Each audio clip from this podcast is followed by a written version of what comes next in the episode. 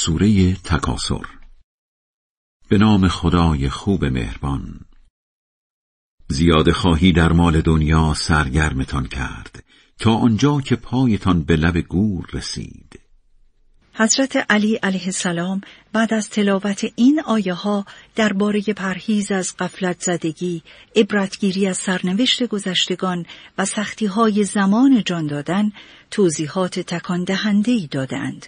خطبه دویست و بیست و یک نهج البلاغه را حتما بخوانید.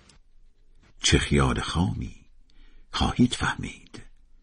باز می‌گویم چه خیال خامی خواهید فهمید؟ بله اینها خیال خامی بیش نیست. اگر به یقین کامل می رسیدید همین الان جهنم را با چشم دل می دیدید البته در قیامت جهنم را حتما با چشم سر می بینید آن وقت درباره نعمتهایی که خدا به شما داده است بازخواست می شوید.